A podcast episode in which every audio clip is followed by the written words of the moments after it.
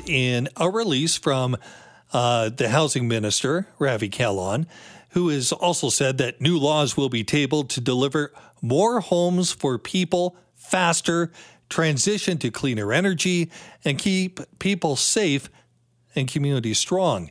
So, how do you do that? How do you address the housing crisis? Well, some of the things are talking about delivering more small scale multi unit housing that is within reach for middle incomers.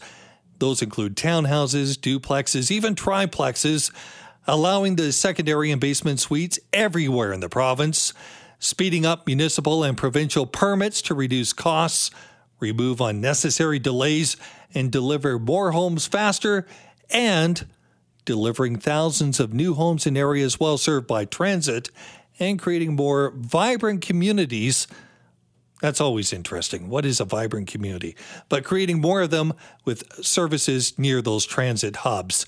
All of it sounds like great things, but is this really going to address the housing crisis? Can you bring in the right legislation to do so? Where do you stand as a province in an issue that is municipal, provincial, and federal? Well, let's bring in a different perspective and go right to BC United leader Kevin Falcon. Mr. Falcon, thanks so much for being with us this afternoon. Happy weekend ahead. And happy, happy weekend to you, Bruce. I was laughing as you were reading off that stuff. It sounds so wonderful. These lovely announcements. Well, it sounds so simple. I mean, all you have to do is and there are the things. It's solved. Yeah. Um, yeah. Where do we start with this? Uh, I know that you have raised some concerns about the cost of actually developing uh, this housing. Is that the biggest issue? Where do you where do you kind of uh, fall into this belief that can be solved? Sure. Well, first of all, look, I think it's very important for your listeners to understand something. Um, none of the people in the current NDP government have any history or understanding of how the housing business works, and I think that's evident by the fact that after six years of all their announcements and re-announcements and promises and commitments, we've ended up actually with the worst outcomes in North America. We actually have the highest housing prices in North America, third highest on the planet. We've also ended up, by the way, with the highest rents in the entire country. So if this was a private business and you were getting these kind of results, you would fire the people that delivered them. Um, but instead, what we're going to get is more promises that sound good, but they're from people that don't know what they're talking about. And I say that in the most charitable way I can. I spent a decade, the last decade, in the housing business. Okay, in the in the company I worked with, we actually built more houses in that one company than the entire province of British Columbia did. So here's the problem: they make these lovely announcements that sound really great.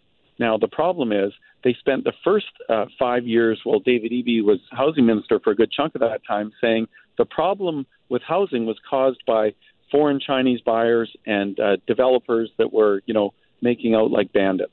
So they said, let's just add a whole bunch of new costs to housing. So they introduced a whole blizzard of taxes, and they thought somehow that by adding more cost to housing, it would somehow get cheaper. Well, guess what? It didn't work. So now they're desperate and they're saying, okay, well, now we're just going to make every single family lot a fourplex. And simplistically, that sounds good because people might think, oh, that's good now. We'd have you know, instead of 10 single family homes on a street, we'll have 40. Well, here's the problem. Uh, they've never developed before. So what they don't tell you is that actually to take a street of single family homes and suddenly, you know, make it 40 homes instead of 10, you've got to spend a lot of money upgrading the sewer, the water, the power. And it's very expensive. And that means that this affordable housing you're, you're hoping to get, that's not going to be affordable. It will actually be very expensive for the people that are trying to buy those units. Well, let's so just take a look at one area, and I am going to use my own experience. Yeah. I live in sure. uh, the Clayton Heights, uh, Willoughby area of uh, Surrey. Exactly. Know it well. yeah, and uh, you know it's it's great. There are a lot of um, people living in homes that have uh, two or three different units. But you know what? It's not even parking, which was talked about as a municipal concern a few years ago. It's congested when it comes to being able to uh, travel on the streets. Try going up uh, 208th.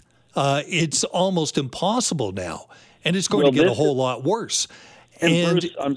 you know, it's almost to me like you're offloading a lot of things onto the municipalities and saying, you know what, uh, here's what we're going to do. We're going to increase density, and good luck with that. That's exact. You are exactly right, and thank you because you've nailed it on the head. You made my next point, which is I was actually going to use Clayton as an, an example. There were literally fistfights taking place in that community because of all the parking challenges. And the problem is when you take that street of uh, you know single family homes and you suddenly you know quadruple the number of people there, guess what happens? Huge parking shortages. That's the problem. Then you also get a, a, the other point you make is actually it goes against you know really 50 years of learning about what's good for the environment and, and good for building communities, and that is to avoid sprawl. You do not want to spread people all over a broad community because then they have to drive because they haven't got access to good transit. So what we would do differently is say, okay, first of all, let's not throw away all the principles of planning and what's good for the environment and good for people, et cetera, by making sure that the density is really along uh, along the corridors where you've got transit or proposed transit. That's where you want to put most people. Then you have gentle density. The farther you move away, it you know maybe goes to six story buildings, then it goes to four, three, and then you're down to townhomes, and then it's back to single family. Um, but you want people to be able to cycle and walk to work and not have to drive. But this idea Surrey's the best example that you're going to take all those communities in South Surrey and turn those single family homes into fourplexes and don't think that that's going to cause even more traffic chaos and carnage that we've than we've already got. You are dreaming in Technicolor. It's not going to work. And so that's why I think the public needs to understand these simplistic solutions they come up with are born out of desperation. And I get that because nothing they've done has worked so far.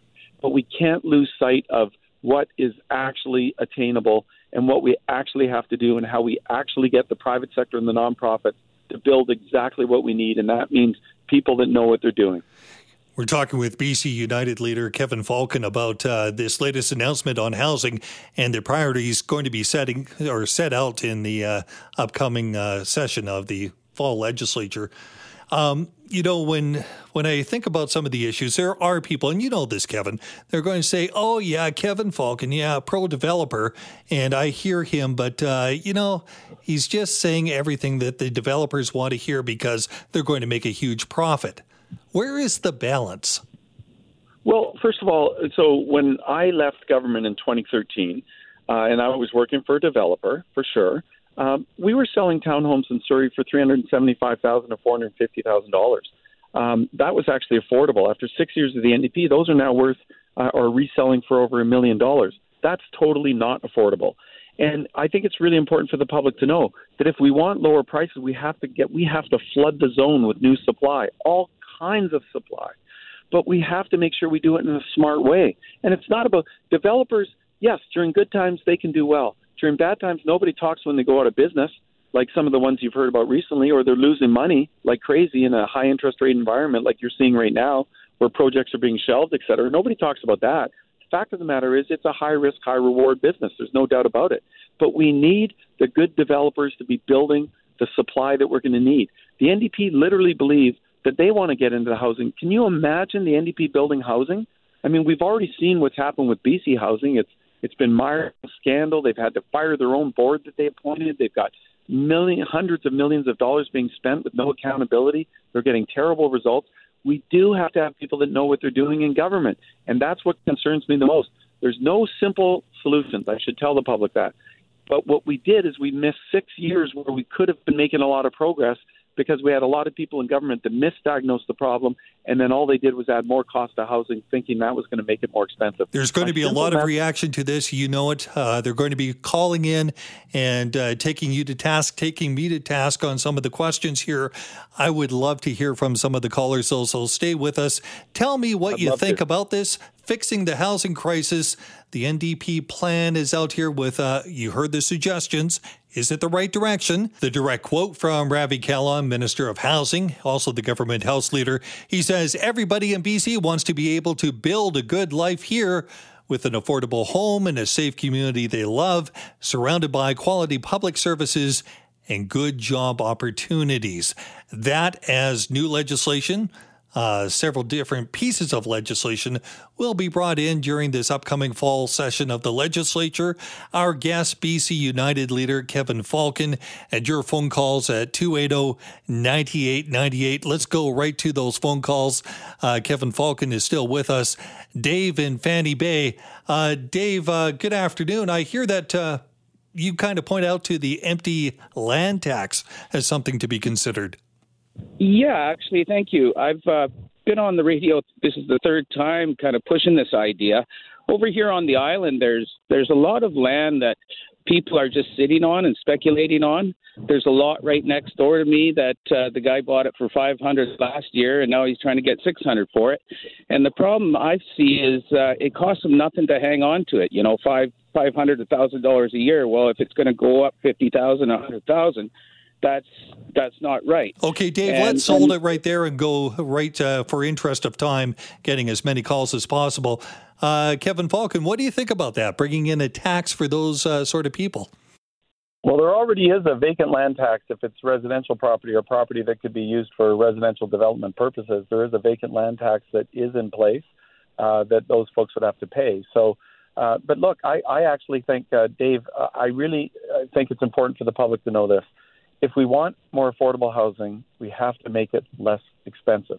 And I'll give you one example. The NDP, when they want affordable housing built, they will send the nonprofits or the developer, whoever is building that particular uh, piece of affordable housing, a 400 page document telling them all the requirements that they want to have on that so called affordable housing. It adds 30% to the cost, and it makes absolutely no sense. This is the problem when you have people that have never built anything and don't understand the correlation between when you keep adding requirements and say it's got to be the highest environmental standards and we want to have this, that, and the other thing associated with it, it just keeps adding to the cost, and that makes it less affordable. Let's pick up on that by going uh, to Josh in Vancouver. Josh, building more units, uh, do you think it's going to solve the housing crisis? It would, but I think the problem right now, like that, that bus is kind of gone. Like we had low interest rates for three years. That's gone now. So relying on the private side to build a whole bunch of uh, units and now taking the restrictions, you know, maybe taking some restrictions off, it's not going to do anything anymore because there's no money left in it. But I certainly agree with Mr. Falcon on the restrictions. I work in construction as well.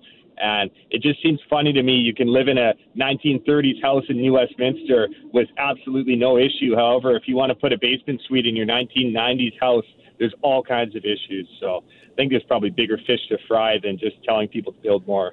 Kevin Falcon, is that kind of what you've been uh, hearing when you talk to people in the construction business, like Josh? Well, well, jo- Josh is right, and I've worked with a lot of great folks in the construction business. And the thing that upsets me the most is a lot of the guys building these homes can't afford to buy them, and that just makes me crazy.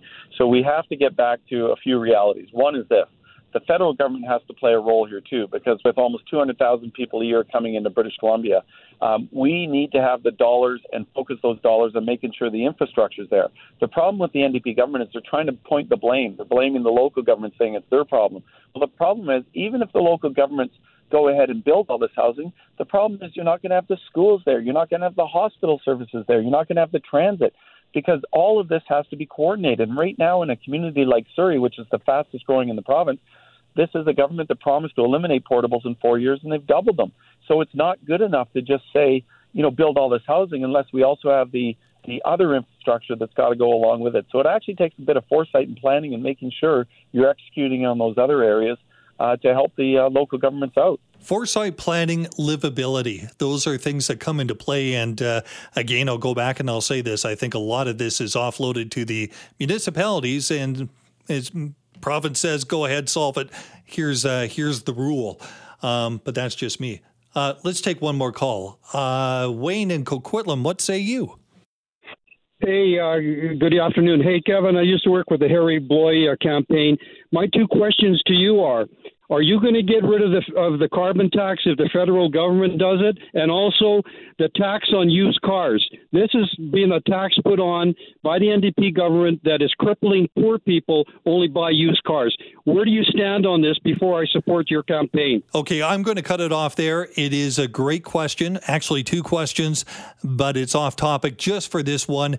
So um, I do thank you for your interest in that, but we're talking today about housing and uh, those other questions can fill up an entire show in themselves. Uh, Kevin Falcon, thanks so much for joining us. I appreciate your time. And thanks very much for having me, Bruce. It's an important discussion to have because I do think it's important that we get knowledge, get knowledgeable people on the show talking about housing, not politicians that are making a bunch of announcements and re-announcements and have got us the worst housing market we've ever seen in the history of this province. So I think that's really important. But thank you for for allowing me the opportunity to talk about this. Okay, thank you.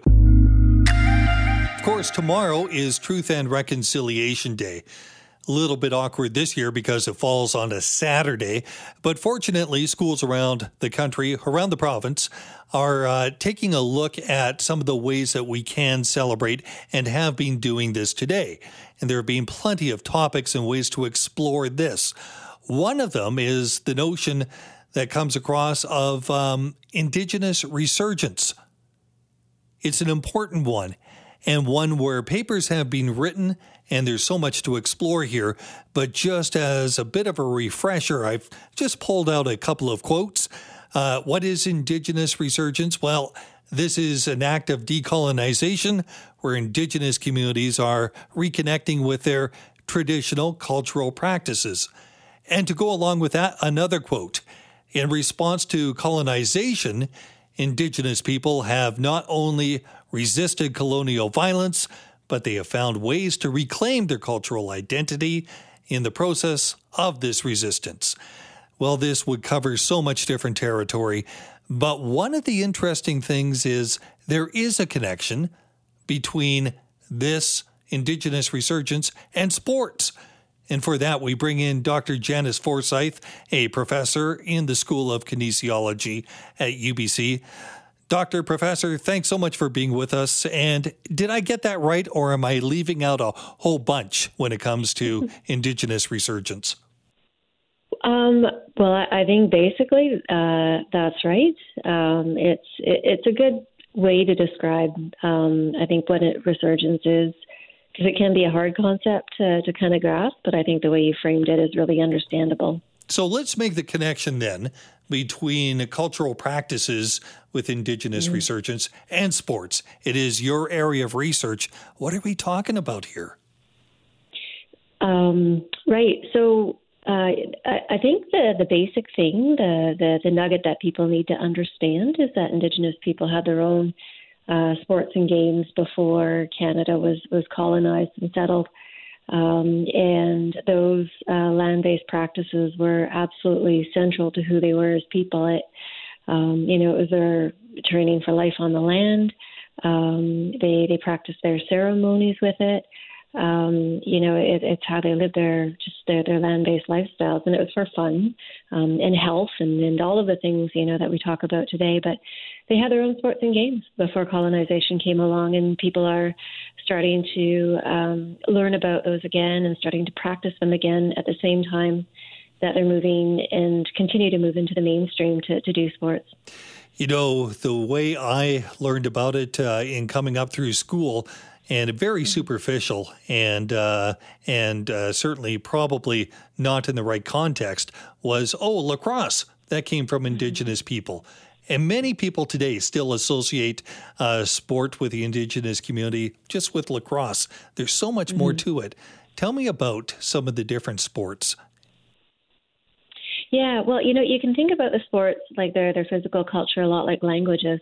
Um, you know, there's hundreds of indigenous languages uh, just in Canada alone, and if those languages represent um, nations, then you could also imagine that each nation had their own sports and games. And so um, before colonization, uh, there would have been thousands and thousands of different types of sports and games um, being played. The fact that we only know lacrosse, um, I think, speaks to the way in which it was appropriated by George Beers, who's a Montreal dentist, and then worked really hard to promote it. Um, so, you know, if you want to take a look up in the far north, um, that's a very um, another place where we can see Indigenous sports and games. Um, but these ones are really interesting because they've been transformed by Indigenous people and put on a stage like themselves. So they did that. It wasn't someone else appropriating their their sports and then um, putting them into the mainstream. So if you take a look at the Arctic Winter Games, um, there are Indigenous games that are part of that mainstream event. And uh, for decades, Indigenous people were working hard to try and get them into um, uh, worked hard to get them into the, the Arctic Winter Games. So it'd be like the, the stick pull, the pole push, um, the airplane, um, different versions of the high kick, and, and all of those were um, events that would have helped them to to train on the land. It would have prepared them for their land-based lifestyle. If you want to explore some of these as continuing sports in our society today in 2023, is it something that we want to stay legitimately and authentically with the Indigenous community, or is there a place to branch out and bring more people in? You know what? Um, I mean, I, I, can't speak for communities because, um, you know, each nation uh, gets to decide themselves, you know, how they want their culture represented on a larger stage.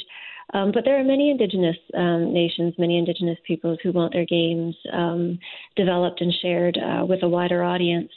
Um, you know, because that they want their culture to to be known too. Um, so it, it really depends, like you know, on the nation and, and whose cultural practices we're talking about and, and what they'd like to do with them. I see that sports and games are often considered as quiet tools for resistance. Mm-hmm. What does that mean, especially for boys? Yeah. Yeah, you know that that's really interesting. Um, so uh, when the residential schools were um, being uh, set up in a big way in, in the late 1800s, uh, and especially through the 1900s when sports became a really important part of residential school curriculum, uh, part of the system. Uh, boys who had more opportunities and access than girls um, were encouraged to, to participate in sports uh, because the, the teachers and the administrators of the, the residential school system thought it was a good way for them to assimilate because they thought it would um, replace uh, their old time traditions and uh, make them be more like uh, Canadians. And so, um, sports, as, as you probably know, uh, um, is often very um, interior. It, it allows people to feel and, and think certain things that they don't have to express verbally. And so, in a way, it was a very um, private uh, way to um, resist um, their assimilation and, and still maintain some sense of who they were. So they could be playing um, basketball um, and not letting go of their indigenous identity and feeling pride, you know, in who they were. Um, you know, as a, an indigenous kid growing up in a system that was meant to erase their culture. So it was really a quiet way of um, resisting overt assimilation. Is it multi generational then? Uh, the quietness? Yes. um, it can be. Uh, I mean, if you think about it from the point of view of people who, um, you know, who who have been um, forced uh, to lose their culture and, and change uh, profoundly, um, you know, they find different ways of communicating and uh, resisting. And sometimes, you know, being quiet isn't acquiescence. It isn't about, um, you know, deferring to the dominant um, culture. It it also can be a way to just um, hold what is very near and dear to you, to your heart, to protect it. Um, and I think most people could relate to that. I think we've all been in situations where you just, you know, go quiet. Um, and uh, in many cases, um, you know, for Indigenous people, it's uh, oftentimes doing that more often than they should have to. What's the understanding that's going to be coming out of the research that can actually help lead to more positive change? Uh, well, I mean, in the area of sport, um, it's about how can sport, um, as uh, as a practice, how can the rules for sport and the way in which people engage in sport um, be extended so that Indigenous people can feel more welcome in mainstream spaces? So that means addressing things like racism um, in in in all of the ways it gets expressed, like in poverty, overt racism, um, you know, being discriminated against by not being um, accepted onto a team or not even being encouraged to be on a team, um, to uh, supporting traditional Indigenous physical practices. Um, so, for instance, if we think about um, you know land-based uh, practices and the, the people from the north who transform their sports and games and um, into things like the pole push and um, the, the stick pull and, and whatnot. You know, if, if we take a look at um, you know the way many people think about sport, they probably wouldn't consider that sport, and for many years, Sport Canada didn't either. Um, and so there are many traditional Indigenous practices that are not considered sport, um, but they are by Indigenous standards. And so um, I think we need to take a, a wider look at what constitutes sport as a healthy part of community practice. How is your research being uh, considered or picked up or not picked up by the established mm-hmm. sports communities, uh, sports bodies across the country? Are they taking this seriously? Are they talking mm-hmm. with you? Or is there still a need for a conversation? Yeah, I mean, that's a really good question. I think um, uh, it's, you know, and it's a really tough question. Uh, my my my initial thought is it's it's being taken up in some uh, areas where, um, like in education, for instance, in physical education, I think there are more and more people who are thoughtful about their approach to what they do in the classroom. Um, and not so much in sport because it really is performance driven and they've got a very um, narrow focus in terms of what they think needs to be addressed when it comes to um, making sport better. And very rarely do they give, give deep thought to the culture, you know, of sport.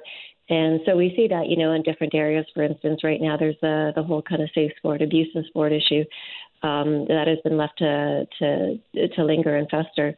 Um, in this case, it's uh, people just don't know what to do with it because they haven't spent a lot of time, and I don't think they have the tools um, to to think through. Um, you know what it means to uh, do indigenous sport, or, or how to think about sport differently, or um, or, or how to broaden, you know, what it is that they do for sport to make it more meaningful to, to create that sense of belonging.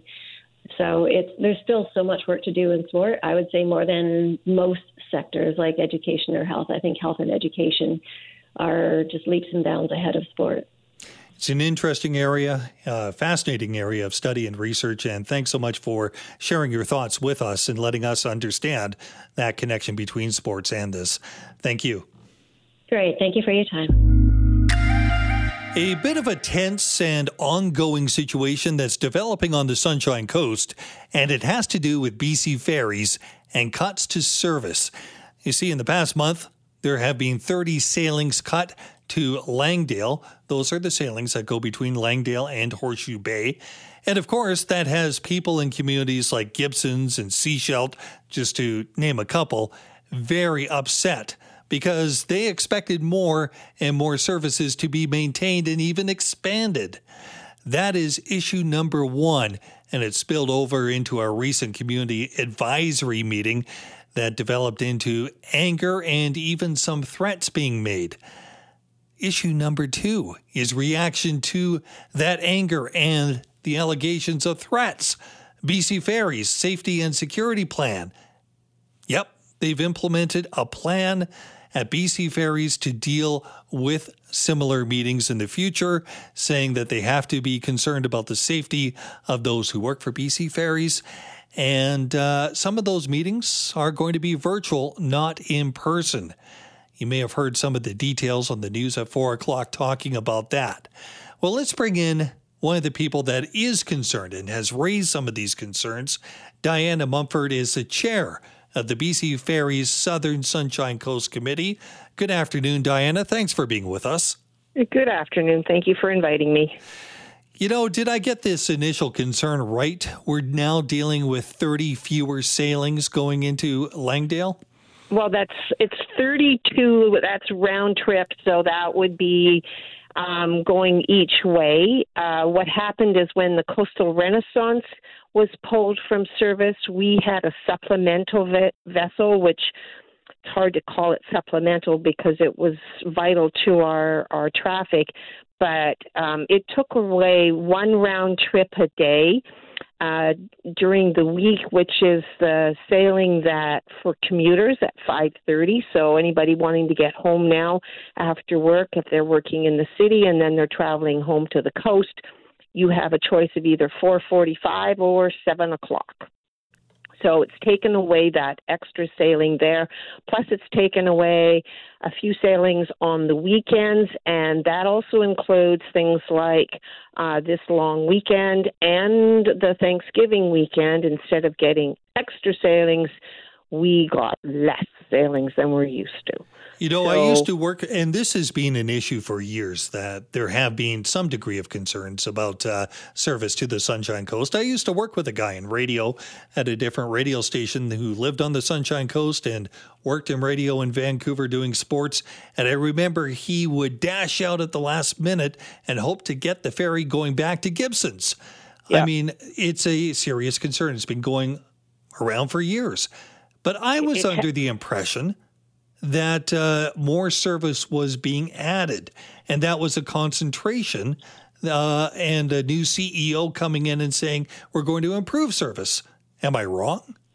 No, they they have told us that service will improve. We there's talk in their performance term six.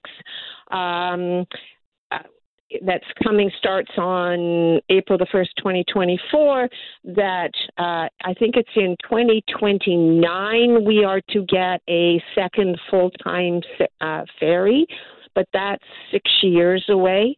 And so, um, minimal improvements over the next few years if we see them, but we get promised those extra sailings, and then another route loses a ship or whatever reason, and because of contractual obligations to the province of the minimum number of sailings they need to provide, we lose that supplemental that we have. What's the impact on people living in uh, areas like Gibsons and Sechelt? Are you hearing people unable to work or anything like that? Well, it's people not being able to get to medical appointments and procedures in the city because on the on the Sunshine Coast and in a lot of islands that are serviced by uh, ferries, those that is our road. That's like if you took away Highway One and said go find somewhere way else to get home, you do have some options. We don't. That is our road, and so if we're trying to get to the city or get home, that impacts our commercial traffic and our uh, you know our uh, goods and services coming in. It um, you're trying to get a flight out of the airport to get on a holiday, not knowing if that sailing is going to go and if it's going to be on time or overloaded because we have over 30% of our sailings are overloaded. So um, it's you know, it, we just never know if we're going to make it on the ferry. We're talking with Diana Mumford, chair of the Southern Sunshine Coast BC Ferry Advisory Committee. And uh, one of the quotes uh, from a media outlet uh, uh has you saying, We'll just have to learn to swim. I mean, that's uh, the way people are starting to feel. A lot of anger and tension, I would imagine. And that was reflected in a meeting. Now, some of the word on the street is that meeting turned into some aggression and some threats of violence. Is that in fact the case? There was one person that made a statement that was completely inappropriate. She referred to a gun. Um, I was chairing that meeting. We had uh, the FAC members there. We had a number of BC Ferry staff there, as well as 30 to 40 community members that were able to come and observe the meeting. The person that made the comment was sitting behind me. So the, the way the room was set up, there was some of the audience was behind us. And so I was not able to see who said it. It was shocking, um, to say the least, and disturbing. Uh, but the conversation that had been going on with BC Ferry staff, they were understanding our frustration and they were trying to, we could, you know, they were trying to think of some solutions that could help us. So in the general scheme of things, it, it just it it has taken that story to another location that it doesn't need to be because it, the most important part for us is our ferry service, and people are so frustrated that the anger is boiling over, and that's what's happening. And and it's not just at our ferry advisory meetings; it's you know, uh, the ferry workers say people have become more aggressive and and nasty, spitting at them and swearing at them and swerving their cars towards them. Many of those people li- themselves live on the Sunshine Coast and rely upon the same service. Yeah, and so you know this doesn't help us taking it out on the ferry workers that we meet on our day-to-day basis. Um, this needs this is a bigger issue. This is a much more complex issue. we can't get a new ferry tomorrow. I mean, that just can't happen. But we need to see some improvements, and right now that that's not what we're seeing. And in fact, now we've heard that uh, the Coastal Renaissance isn't coming back till mid December. So, is that how much longer? We had told our change in service was a month. Now it looks like it's three months. Okay, Diana, if you had one clear, short ask for BC Ferries to act on in the interim, what would that ask be? Uh, the deployment of ferries so that it's it's fair and equitable. Okay. Uh, and that's uh, something that uh, I guess you're hearing out of frustration from people there. Uh, do you think that BC Ferries has uh, has your ear now? I hope so. And I think it's not only BC Ferries that needs to hear it. I think the provincial government needs to hear it because we are part of the Ministry of Transportation, not per se, but the way we're set up, the funding and everything. I mean, the Ministry of Transportation and the funding that we have for BC ferries comes through the provincial government. So the ferry system needs to be funded in, a, in a um, a good way so that our roads, those ones that float, get the same kind of of financial support as they do for roads and bridges and all the other uh, transportation systems that we have in our beautiful province. Okay, well, thanks for uh, spending time with us this afternoon on an afternoon that's probably very busy at the ferries and uh, outlining some of the concerns. Diana Mumford, chair at the BC Ferries Southern Sunshine Coast Committee.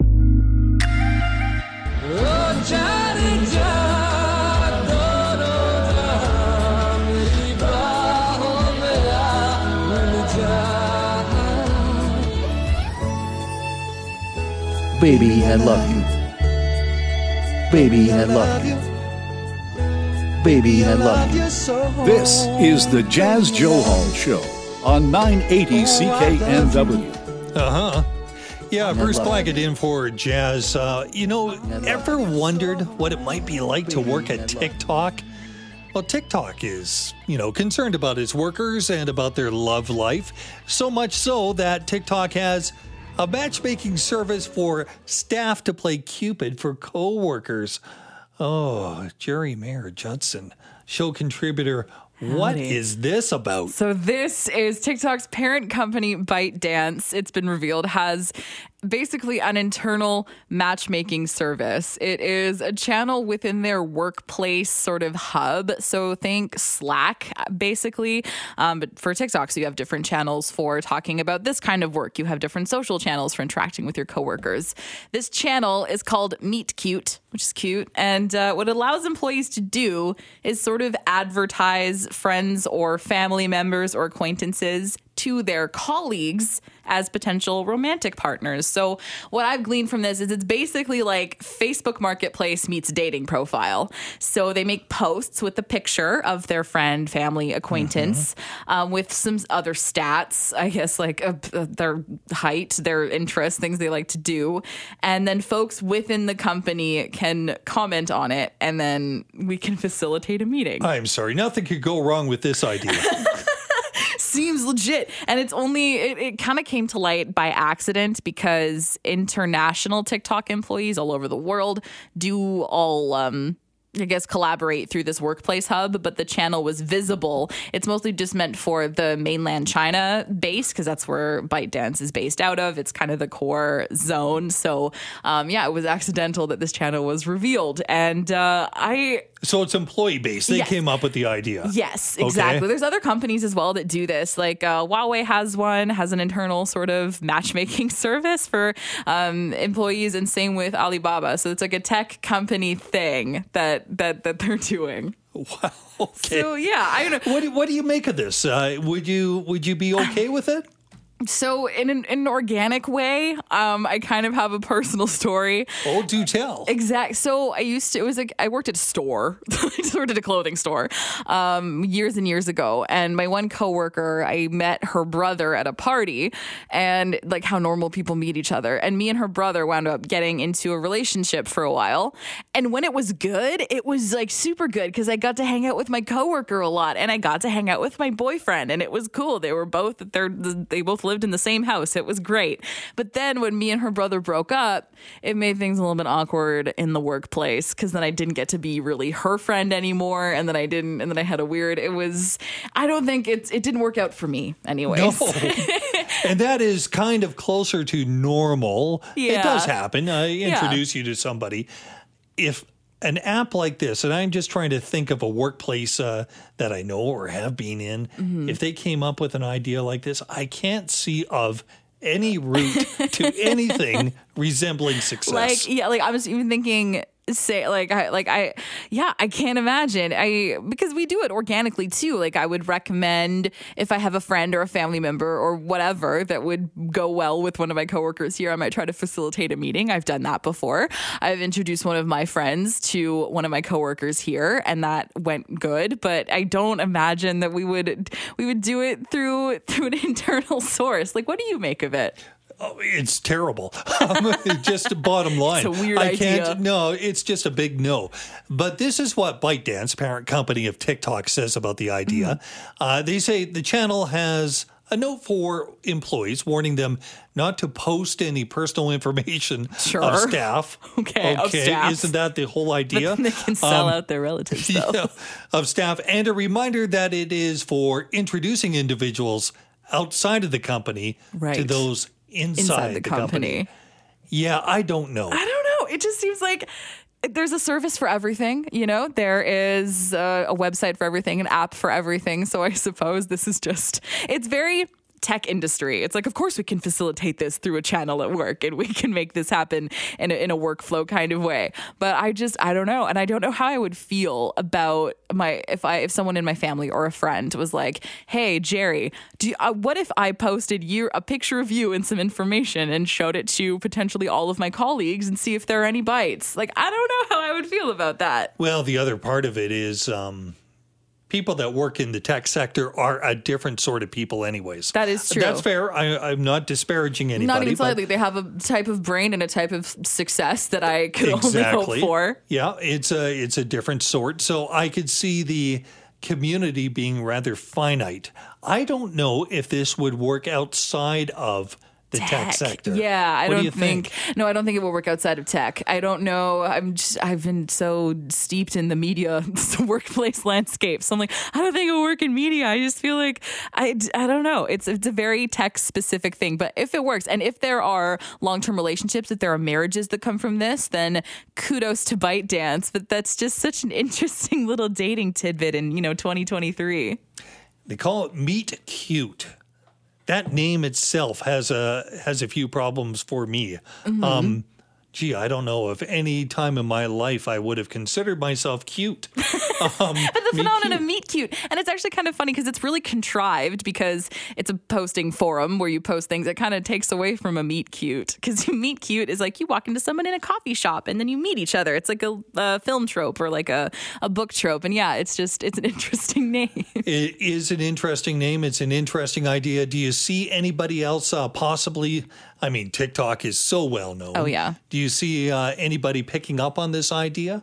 Do you think it, beyond the tech sector? Beyond the tech sector, I have no idea because then the other industries are so large. Like what retail, uh, you know, may, but that seems it seems I don't know. Maybe the other industries it just happens organically. I have no idea. Okay, well, there you go. Thanks so much. Uh, an interesting thing, an interesting move, internal move, by the way. Just to stress that. Yes. TikTok uh, matchmaking service for staff, only staff members in China. They're around the world, but these are the ones only in China to play Cupid for their coworkers. Geri Mayer Judson, um, thanks so much. Thank you. I appreciate your time on that. Oh, so interesting.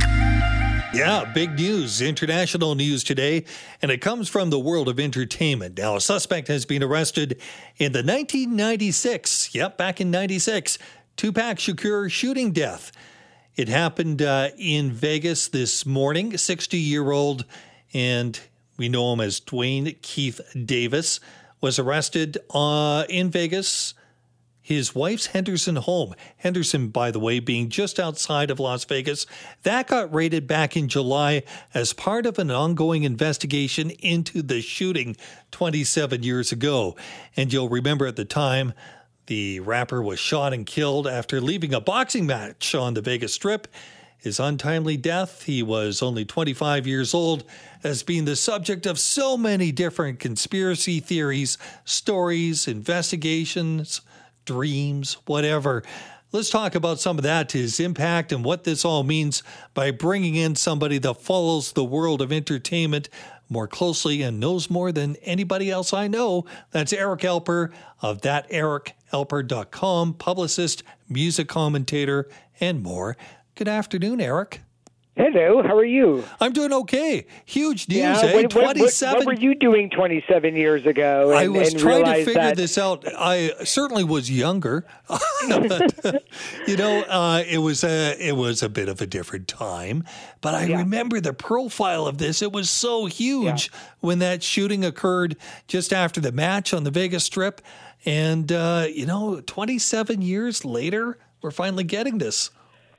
It's astonishing just how many people have come out with their own conspiracy theories, with their own ideas, with their own so called proof. And even Davis, who was arrested today, not just wrote a book about it called Compton Street Legend, he actually admitted in interviews and in the book that he was the that he was in the Cadillac from which the, all the gunfire happened um, back in September 1996, and in fact, his uncle um, was um, Orlando Anderson, and he was questioned because they all lived in the same house, um, but he died. And so for years, when Orlando died, they the the the, the kind of thinking was, well, maybe Orlando was the one that actually pulled the trigger. Um, and that was it. And maybe the Las Vegas police and maybe the Los Angeles police kind of hit dead ends, but didn't really want to admit it, and they kept the case open just in case. Well, look, look what happened today. It turned out that they arrested um, Duane Davis, who is the the nephew, um, took his computer. Took a copy of Compton Street Legend, Yeah. took his uh, items in the home, and it looks like that this case actually I'm not even going to say it's solved because according to the internet, there's a lot of people Eric. that solved it already. Yeah, that's what they would call just another chapter in an ongoing story because this is ongoing. And I remember uh, some of the stories coming out of this, uh, the reasons behind it, the speculation was this feud, East Coast, West Coast, right? Remember Yeah. that? Yeah, there was a, a whole slew of, of anger and fights, and and basically, you know, what what people have to remember is like it the. The the rap game is not what it is today, where it's like tens of millions of dollars and everybody's safe, and you know people will beef and fight on Twitter, and then that's it. Um, this this was real. This was people coming up from the streets, from broken homes, um, and talking and singing and rapping about um, crime and drugs and alcohol and just survival. Because every single day that they were alive was almost a miracle in in some cases of it. Um, and it all started um, when Tupac and the notorious B.I.G. Yeah. Big, um, Biggie, they were friends, and then Tupac got shot years before he actually died. But he, the first time he got shot, he actually thought that Biggie was the one that set it up, and it wasn't just the fact that Biggie set it up; it's that Puff Daddy. That same Puff Daddy Yep. was the one that put a bounty on Tupac's head for a million dollars. And you know these rumors just don't happen out of the blue, you know. Um, so then you end up with like a whole bunch of rappers in the California area starting to fight with all the rappers from New York, and that's where you ended up with the East Coast, West, Coast. Yeah, and, disrespect. Uh, you know, it, was just never ending. You know, and uh, and of course, Biggie himself uh, ended up being a victim.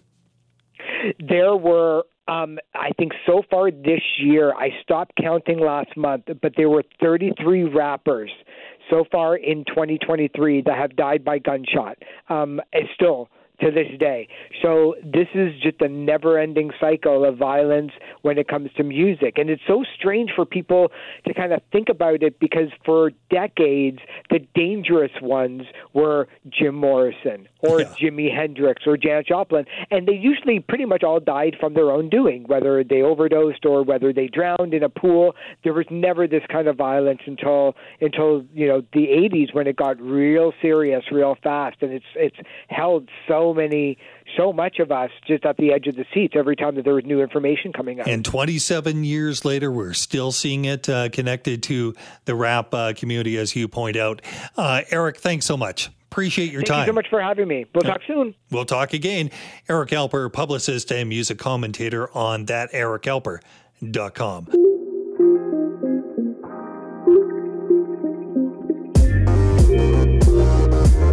Thanks for listening to the Jas Johal Show podcast. Don't forget to subscribe to the show on Apple or Google Podcasts, Spotify, or wherever you get your podcasts.